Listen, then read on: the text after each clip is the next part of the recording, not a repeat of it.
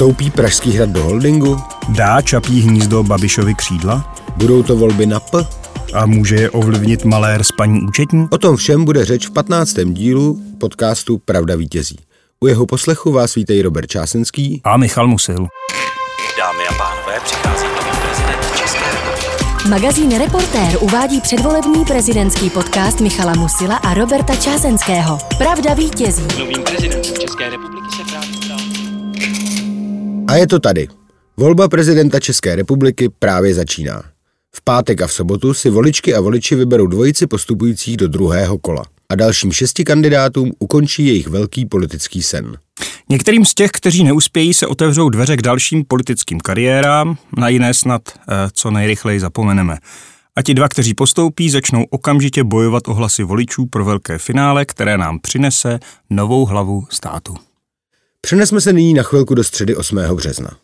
Vladislavským sálem znějí majestátní tóny prezidentské fanfáry a Andrej Babiš přichází, aby složil prezidentský slib. Monika Babišová se oduševněle usmívá, Alena Šilerová dojetím zamáčkne slzu. Karel Havlíček spokojeně panáčkuje a těší se, až mu páníček přidělí nové úkoly. Eh, Venku na třetím nádvoří Pražského hradu tančí krojovaný sbor z Lovosic. Eh, Slávu velkému šéfovi provolávají početné delegace ze všech jeho továren, statků a polí. Bodrý Jaroslav Faltýnek jim rozdává kostelecké párky a kuřecí řízky z Vodňan. Pražský hrad právě vstoupil do holdingu. Jak daleko má tato předtucha k tomu, že se vyplní? A samozřejmě zásadní otázka, nakolik k ní může přispět osvobozující rozsudek u Pražského městského soudu v kauze Čapí hnízdo. Důsledky můžeme samozřejmě jenom odhadovat, na první pohled to ale vypadá jako velké vítězství Andreje Babiše. Pojďme si rychle schrnout, oč běží. Předmětem obžaloby bylo, zjednodušeně řečeno, že farma Čapí hnízdo získala 50 milionovou dotaci pro malý či střední podnik, na kterou neměla nárok, což obžalovaní věděli, ale i tak úmyslně uvedli úřady v omyl. No a soudní senát vedený soudcem Janem Šotem dospěl k tomu, že pro takový verdikt neexistuje dostatek důkazů. Farma sice byla velmi provázaná s holdingem Agrofert, závisela na něm finančně, ale nelze jednoznačně říct, že by byla jedna část holdingu vyčleněna a přelakována na malou firmu jen kvůli té dotaci, že by toto byl od počátku plán. Soudce se opřel zejména o svědectví stavebního technika Bareše, kterého mimo jiné kritizovala i obhajoba. Babiš se na něj dokonce stěžoval, že moc kouří a podobné věci a vůbec vlastně nevěděl, že napadl svědka, který byl v tom rozsudku posléze klíčový. On totiž mluvil třeba o tom, tento svědek, že Andrej Babiš s tím projektem byl spojen, což se té obhajově nelíbilo. Ale z toho svědectví vyplynulo, jak to říkal soudce Šot, že Babiš chtěl nejprve Čapí hnízdo prodat, protože mu to přišlo drahé, teprve pak došlo, současně se převádělo to Čapí hnízdo na Babišovu rodinu a až potom přišla ta žádost o tu dotaci pro malý a střední podnik.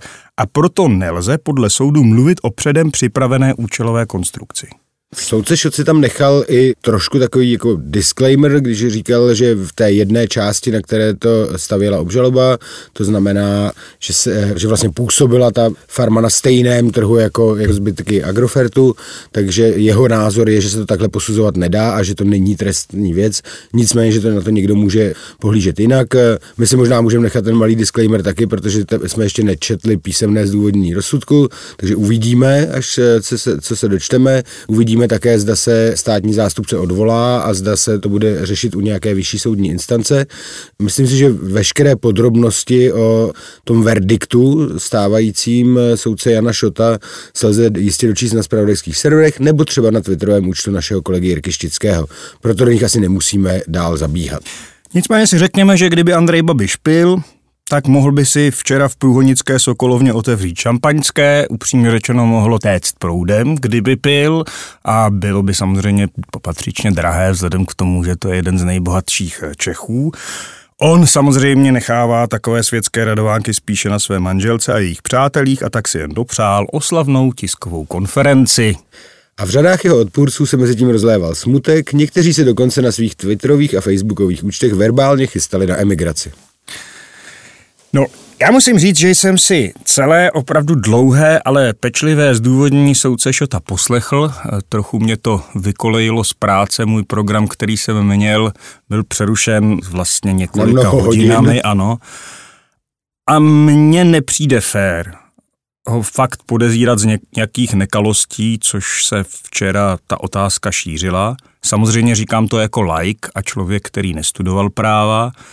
Na druhé straně vím, že soudce Šot se neprojevoval jako zbabělec nebo politický exponent. V roce 2012 se nemazal z politiky věcí veřejných Vítem Bártou a Jaroslavem Škárkou, obžalovaných v poněkud bizarním případu nitrostranické korupce. Navíc soudce také měl v pondělí odvahu předstoupit před novináře a klidně jim na tiskové konferenci ten rozsudek znovu vysvětlovat. Ale hlavně Šot taky sdělil několik věcí, eh, které jsou pro Andreje Babiše dost nepříjemné a které pochopitelně v těch fanfárách z Pruhonic slyšet nebyly. Pojďme se o nich na chvilku zastavit a říct si, co jsme se o našem možném budoucím prezidentovi dozvěděli. Jaký Andrej Babiš by nám nastoupil do úřadu, pokud by se zhmotnilo to naše zjevení ze středy 8. března. Nebo řekněme zjevení o 8. březnu, což zní ještě více religiózně. No, prezidentem by se stal člověk, který není schopen vysvětlit, jak a proč se mezi vlastníky firmy převedené z jeho holdingu dostal jeho syn. Jsou totiž dospěl k závěru, že Andrej Babiš mladší nepodepsal a nepřevzal dokumenty, že je jedním ze spoluvlastníků Čapího hnízda a což je ještě vlastně důležitější, Andrej Babiš musel vědět, že synův podpis na dokumentech není jeho. A mimochodem Andrej Babiš tohle to nevysvětlil ani po rozsudku a v pondělí 9. ledna po tom rozsudku byl v Brně a podle reportáže Respektu dál mluvil o jakési mafii, která tam zatáhla jeho syna prý. Přitom, jak řekl soudce, tohleto Jestli tam někdo toho syna zatáhl, tak je to především Andrej Babiš a ještě navíc ani nevysvětlil proč. Prezidentem by se tak zároveň stal člověk, který eh, veřejně lhal o tom, komu Čapí hnízdo patří a pak se k tomu přiznal. Řekl, ano, lhal jsem, eh, Andrej Babiš v rozhovoru pro novinky, prý proto, aby chránil rodinu. Ovšem je to ta samá rodina, kterou on sám do toho případu zatáhl tím slavným eh, projevem ve sněmovně, kdy oznamoval, že tady byli majitelé jeho děti. A zároveň by se tak prezidentem stal člověk, který křičí o politickém procesu, ale když soud rozhodne o jeho nevině, tak řekne, že to tak nemyslel. On tak nějak jako křičí vůbec, protože samozřejmě křičí pořád tom, jak ten syn a celá ta rodina tam byla zatažená těmi médii, ale prostě byl by to prezident, který prostě zatahuje rodinu do svých osobních problémů a nějak mu to nedělá problém. A konečně by se prezidentem stal člověk, jehož manažeři lakovali tak, že soud požádal policii, aby se zabývala jejich křivou výpovědí, Můžeme se asi jen dohadovat, zda to dal Andrej Babiš eh, manažerů firmy Imoba panu Šlingerovi a finanční ředitelce Agrofertu paní Procházkové příkazem, ale vlastně co, no tak když by se stal tím prezidentem, tak jim dá milost a, a bude to tak nějak vybavené.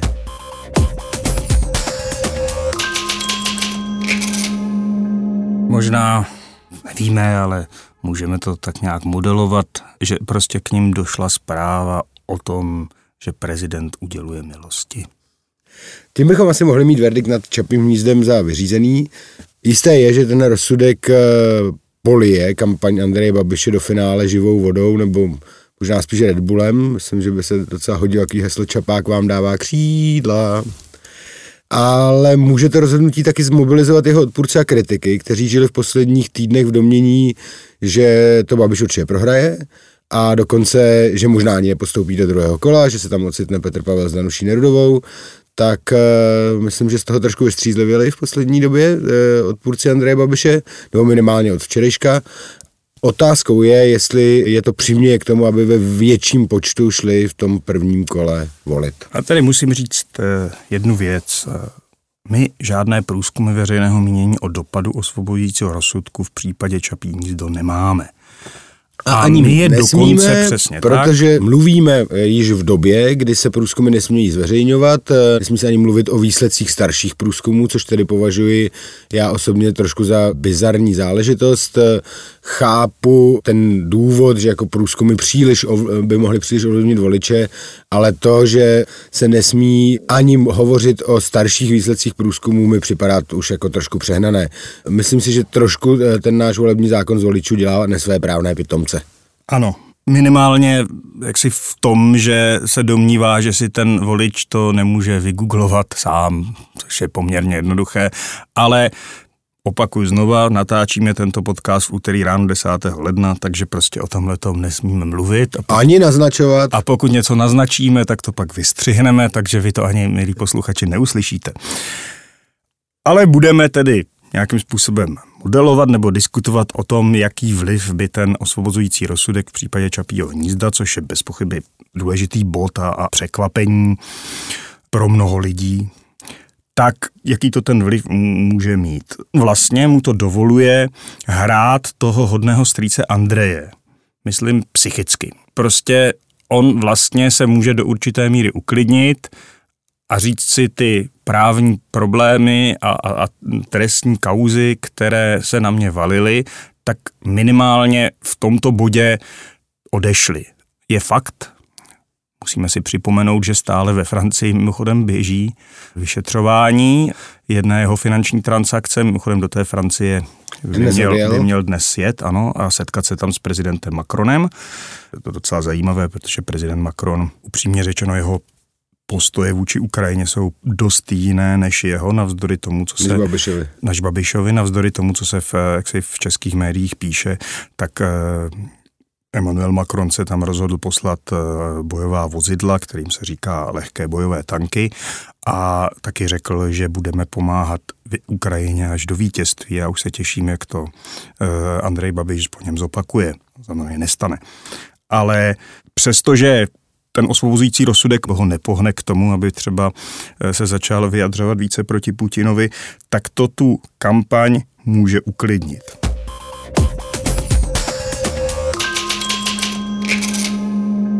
Ale na druhé straně pak jsou tam věci, kde je to otázka, co to udělá. Jedna věc, o které psali v pondělí, když ten rozsudek byl vynesen někteří komentátoři a, a myslím, že to byla pravda, je ta, že vlastně ta konstrukce jedna, jeho image a jeho kampaně stojí na tom, že on je obětí eh, rozsáhlého spiknutí politického kartelu a ten politický kartel má své pařáty až v justici. A ta ho teď osvobodila, takže no tak dá se samozřejmě říkat, že je obětí polistopadového kartelu, který ale navíc tak neschopný, že ho nedokáže ani pořádně odsoudit. Ano, ano, on, ano. on je obětí, teda obě, takhle, on je obětí polistopadového kartelu, jehož byl sám členem, pokud ho dokonce ne, a, a nespolu vytvářel. A to dokonce velmi významným, ale já myslím, že s takovýmhle detailama si Andrej Babiš nikdy hlavu nelámal, jako jestli něco, co říká, je jako pravda nebo ne, nebo jestli to dává smysl. Ano, v každém případě to bude znít ještě bizarněji, pokud bude mluvit o tom, že se stal obětí politického kartelu. Nicméně, to, on to bude říkat úplně klidně, prostě když přijde před publikum, kde bude cítit, že to chtějí slyšet, tak to, tak to říkat bude. Když přijde jinam, kde chtějí slyšet to, že jí e, smažák s tatarkou a ne s kečupem, tak se, tak se rozhovoří o smažáku s tatarkou se stejnou vervou, jako, jako by mluvil o e, tom, že je téměř Milada Horáková. Takže e, Já vím, no. Andrej Babiš tohle to umí celkem dobře. Myslím si, že v jedné věci mu ale eh, jako ten osvobozující rozsudek nepomůže, ať je to tak nebo tak. Eh, on má pořád eh, nějakou část voličů, kteří jsou, řekněme, na pomezí mezi ním a Jaroslavem Baštou, to znamená, že to je taková jako hraniční oblast mezi hnutím ANO a SPD. Jsou to voliči, kteří jsou pro něj důležití proto, aby prvním kole vyhrál, když se mu podaří je získat, a zejména jsou to pro něj voliči, kteří jsou pro něj kriticky důležití v, případ, v kole druhém, pokud do něj postoupí, protože ty všechny musí schromáždit za sebou. My jsme se teď, když jsme přicházeli do studia, bavili o tom, že zrovna tito voliči asi e, moc kauzu Čapí hnízdo neřešili a že by pro ně to, jestli je Babiš vinný nebo nevinný v dotačním podvodu, e, bylo nějak zásadní, tak to asi nebude. Ano, je to tak. V podcastu Investigace hovořili sociolog Dan Prokop a, a, a novinář David Klimeš, oba e, pánové, který, kterých si vážím, tak zmiňovali právě tu, tuhle tu věc, tu otázku toho, jaké vlastně ty výhlídky Andreje Babiše jsou.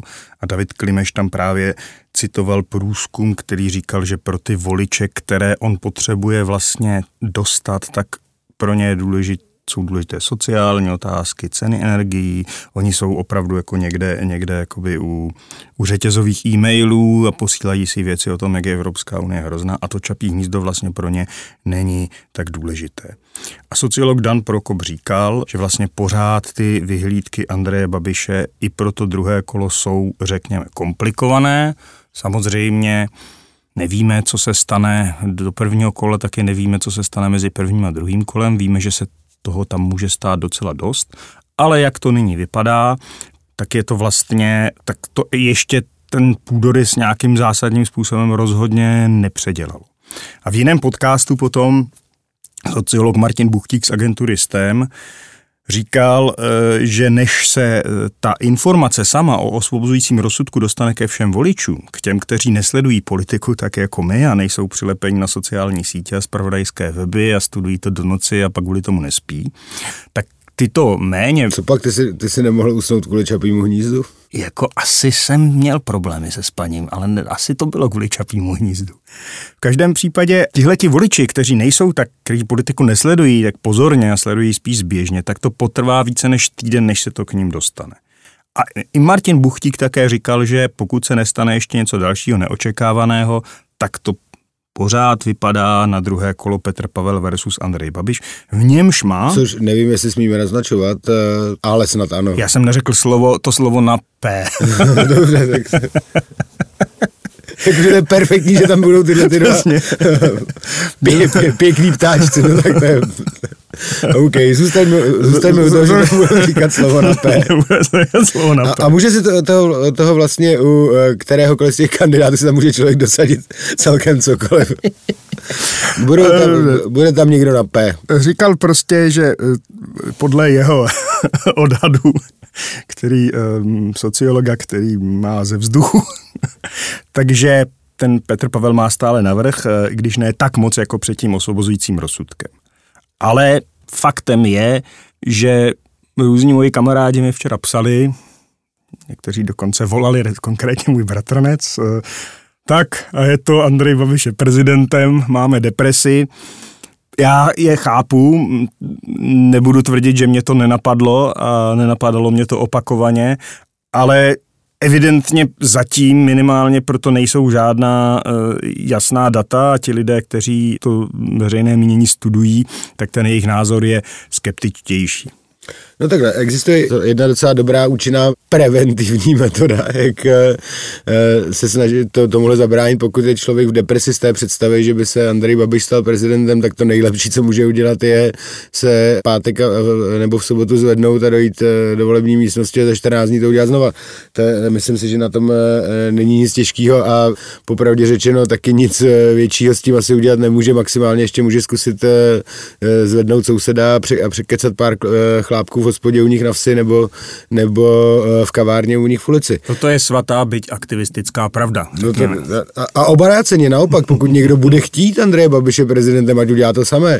jako, jak říkal náš dnes už, nebo říkával vždy náš, náš dnes už dosluhující prezident, eh, je třeba, aby lidé chodili volit, protože kdo volit nechodí, tak si pak nemůže stěžovat.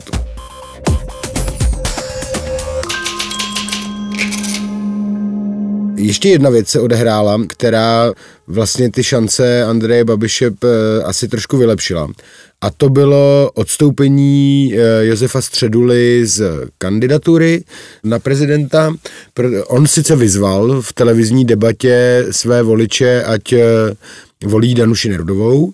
Dokonce tam měl takovou velmi plamenou řeč eh, o tom, že si nedovede představit, že by měl být prezidentem bývalý komunista, což bylo namířeno jak proti Babišovi, tak proti Petru Pavlovi. A že eh, když byl v roce 89 na náměstí v Ostravě, takže eh, byla pro něj taková představa úplně nesmyslitelná. Takže hlasitě vyzval k podpoře Danuše Nerudové.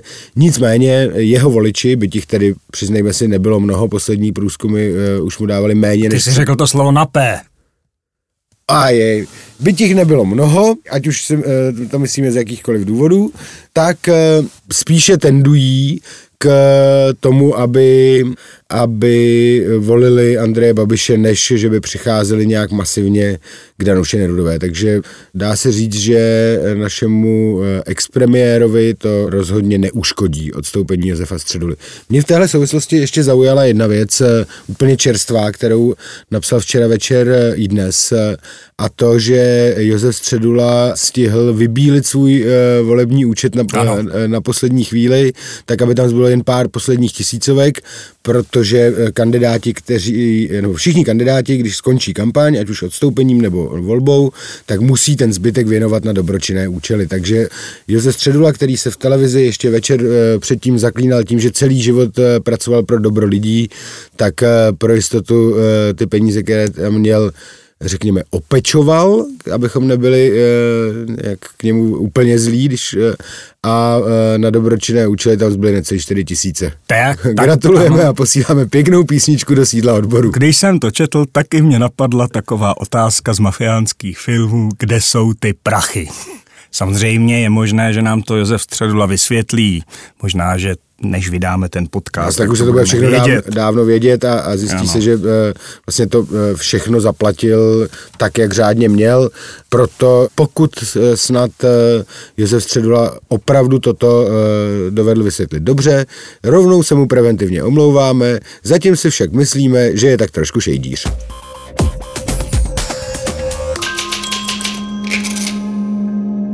Vraťme se ještě k té debatě eh, na české televizi v neděli 8. ledna večer. Opět říkám, my tento podcast natáčíme eh, v úterý 10.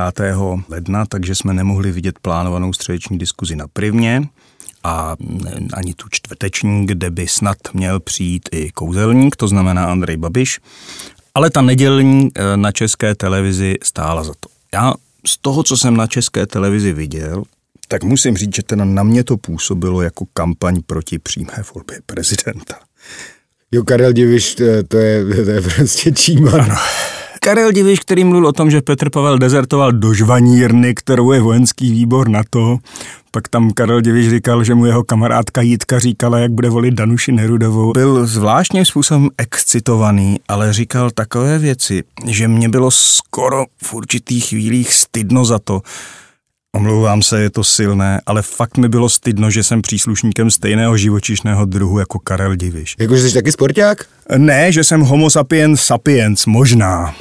A tohle by, teďka je potřeba říct, eh, že eh, my proti sportákům nic nemáme, naopak, já si eh, většiny sportovních redaktorů velmi, velmi vážím, často platí, že jsou to lidé, kteří v novinách umějí velmi dobře psát a bývají z nich i velmi dobří redaktoři v jiných oborech, nicméně jsou trošku smolaři. Velmi souhlasím, velmi souhlasím, fakt jako spoustu sportovních novinářů, které znám, tak jsou výborně a inteligentní lidé, kteří jsou stabilní a, a, a mají přehled i o různých jiných věcech, než je jenom sport, ale v případě Karla Diviše to no, je no, bohužel no, ale... výjimka potvrzující pravidlo. A my jsou opravdu smolaři, protože nejdřív se v 90. letech furt se citovalo sportáku už máš chlapa, pak, pak uh, přišel tady, uh, přišel tady uh, Ivánku kamarád, ne, kteří, kteří začali říkat, to nemůžeme asi vydat jako před 22. hodinou a začali jim říkat mediální mrtky. uh, pak, vždycky si pak všichni dělali z nich legraci a co na to, jaký strel gol. A teď, když už konečně mají dobrou pověst a Robert Záruba se snaží v televizi, seč může uh, otevírat zlatou bránu a vítat zlatý hetriky, tak přijde Karel Diviš a zase jim to celý takhle pokazí. Ano, je to Myslím, tak, to je opravdu... vždycky, když v té debatě na české televizi v neděli začal Karel Diviš mluvit, nebo ne vždy, ale potom jeho prvním, eh, řekněme, po té jeho první explozi slov, tak já jsem se chytal stolu a říkal jsem si, budu muset pod ten stůl vlézt, jak se stydím. Já teda musím říct, že jsem měl nejradši ta jednotlivá vystoupení Jaroslava Bašty.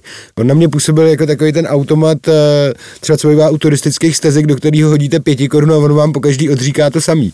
A co jsem teda ocenil, že Petr Pavel první hodinu držel basu s nepřítomným soupeřem Babišem a taky se místy tvářil, že, tam, že se vůbec neúčastní, vůbec neexistuje. A rozmluvil se až asi po 60 minutách. Je teda otázka, jestli Petr Pavel vlastně neudělal dobře, že se toho cirkusu minimálně v části debaty nezúčastnil. A pak je otázka, jestli vlastně Andrej Babiš neudělal ještě lépe, že tam vůbec nepřišel, na rozdíl od toho, jak to na začátku vypadalo, protože on tím pádem fakt jako nebyl součástí toho, toho chaosu a té show. Na druhé straně on nemohl čelit těm slibům Jaroslava Bašty, mm, že zruší ústavu a současně s tou ústavou odvolá nenáviděnou vládu Petra Fialy, protože to podle ústavy jen tak udělat nemůže. Může, pane redaktore, může, vládu může odvolat, to přečtěte si ústavu. Já vám říkám, že vládu můžu odvolat. Ano. Ale abychom se tomu Jaroslavu Baštovi nesmáli, No tak, již, tak eh, evidentně Andrej Babiš nějakým způsobem asi tuší, že ho Bašta ohrožuje, protože včera večer byl v Brně, měl tam jako vítězné setkání a byla o tom reportáž v Respektu a tam z ní jakoby vyplynulo, že si toho, že si toho problému s tím Jaroslavem Baštou a s těmi jeho sliby, že tu vládu zruší a že se Jaroslav Bašta vymezuje ještě jako k- víc jako proti systémově, než on, že si to jeho vědom. Ale a tím se dostáváme k dalšímu tématu. Ta myšlenka, která žila, jak jsem říkal v minulém podcastu ve sjednocených pražských kavárnách, že by druhé kolo mohlo být Danuše Nerudová versus Petr Pavel, tak se obávám, že ta možnost takovéhoto výsledku se vzdaluje a i kdyby ten Jaroslav Bašta nějakým způsobem ještě třeba získal mm, něco víc, tak bohužel je tam druhý faktor, který se jmenuje Danuše Nerudová a to, jak se jí v posledních dnech daří.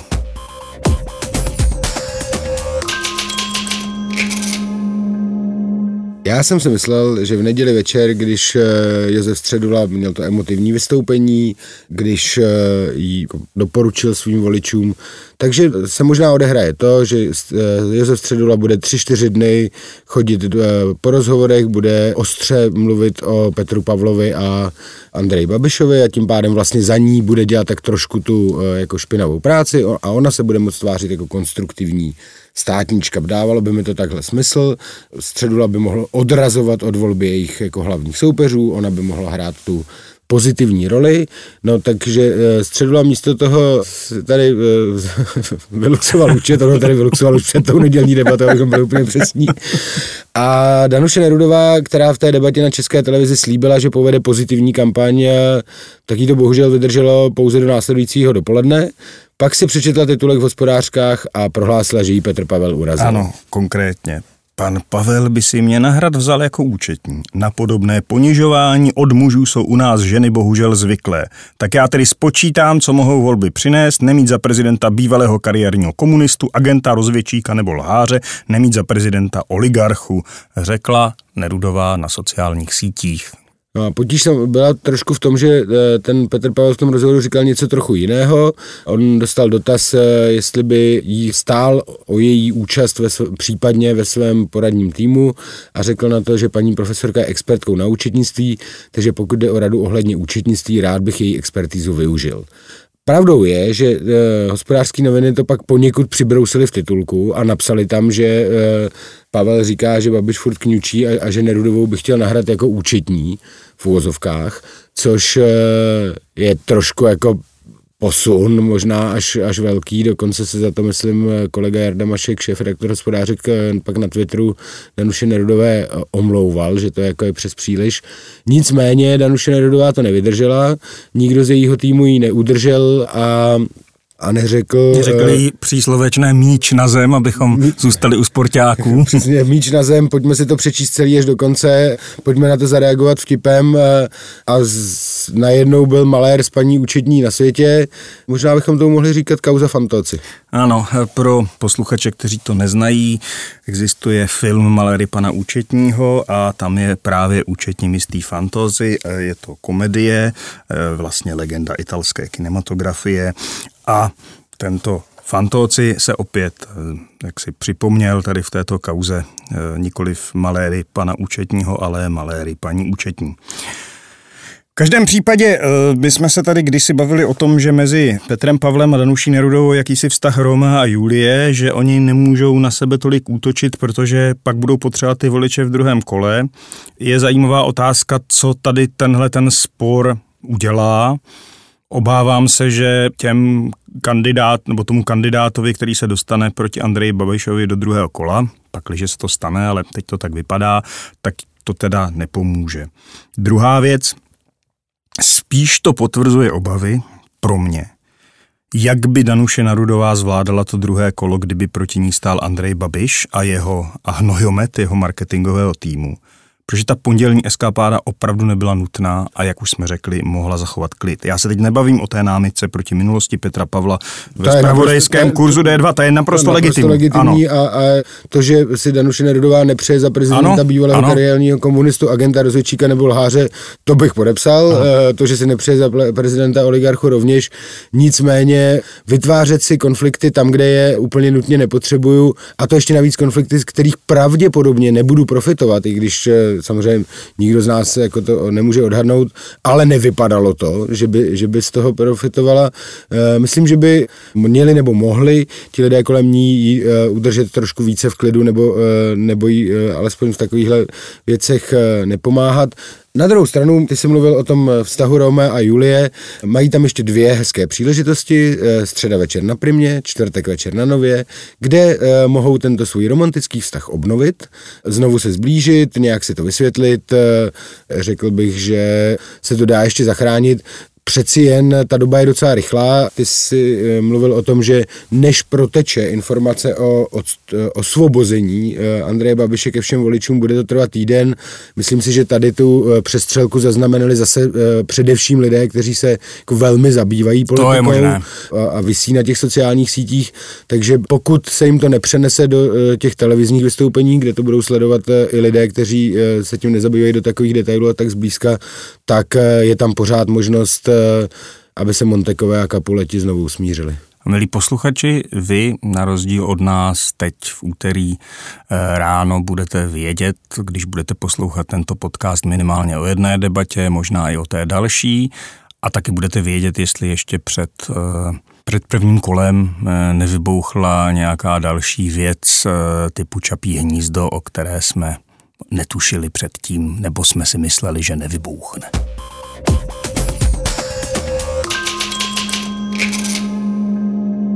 Na to, který z kandidátů nebo kandidátek se jim zatím v debatách líbil nejvíce, jsme se zeptali i posluchačů Rádia Blaník. Dobrý den, pánové. My jsme se na Blaníku tentokrát ptali našich posluchačů, který prezidentský kandidát byl zatím v televizních debatách nejlepší.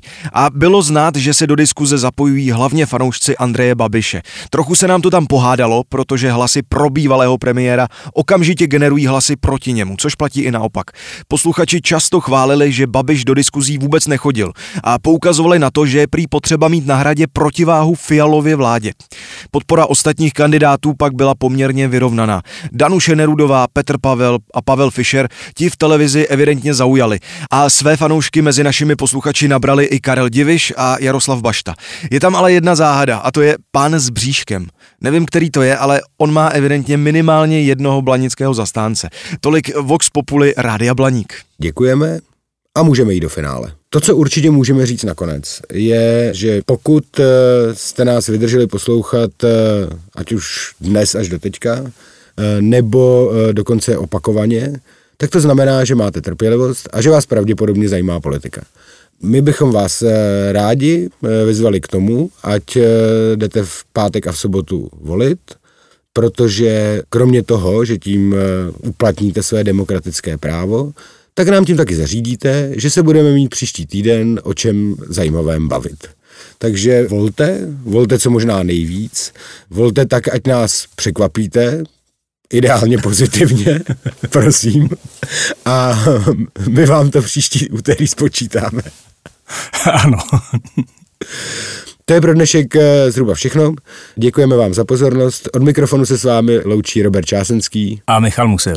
Pravda vítězí. Předvolební prezidentský podcast magazínu Reportér. www.reportermagazín.cz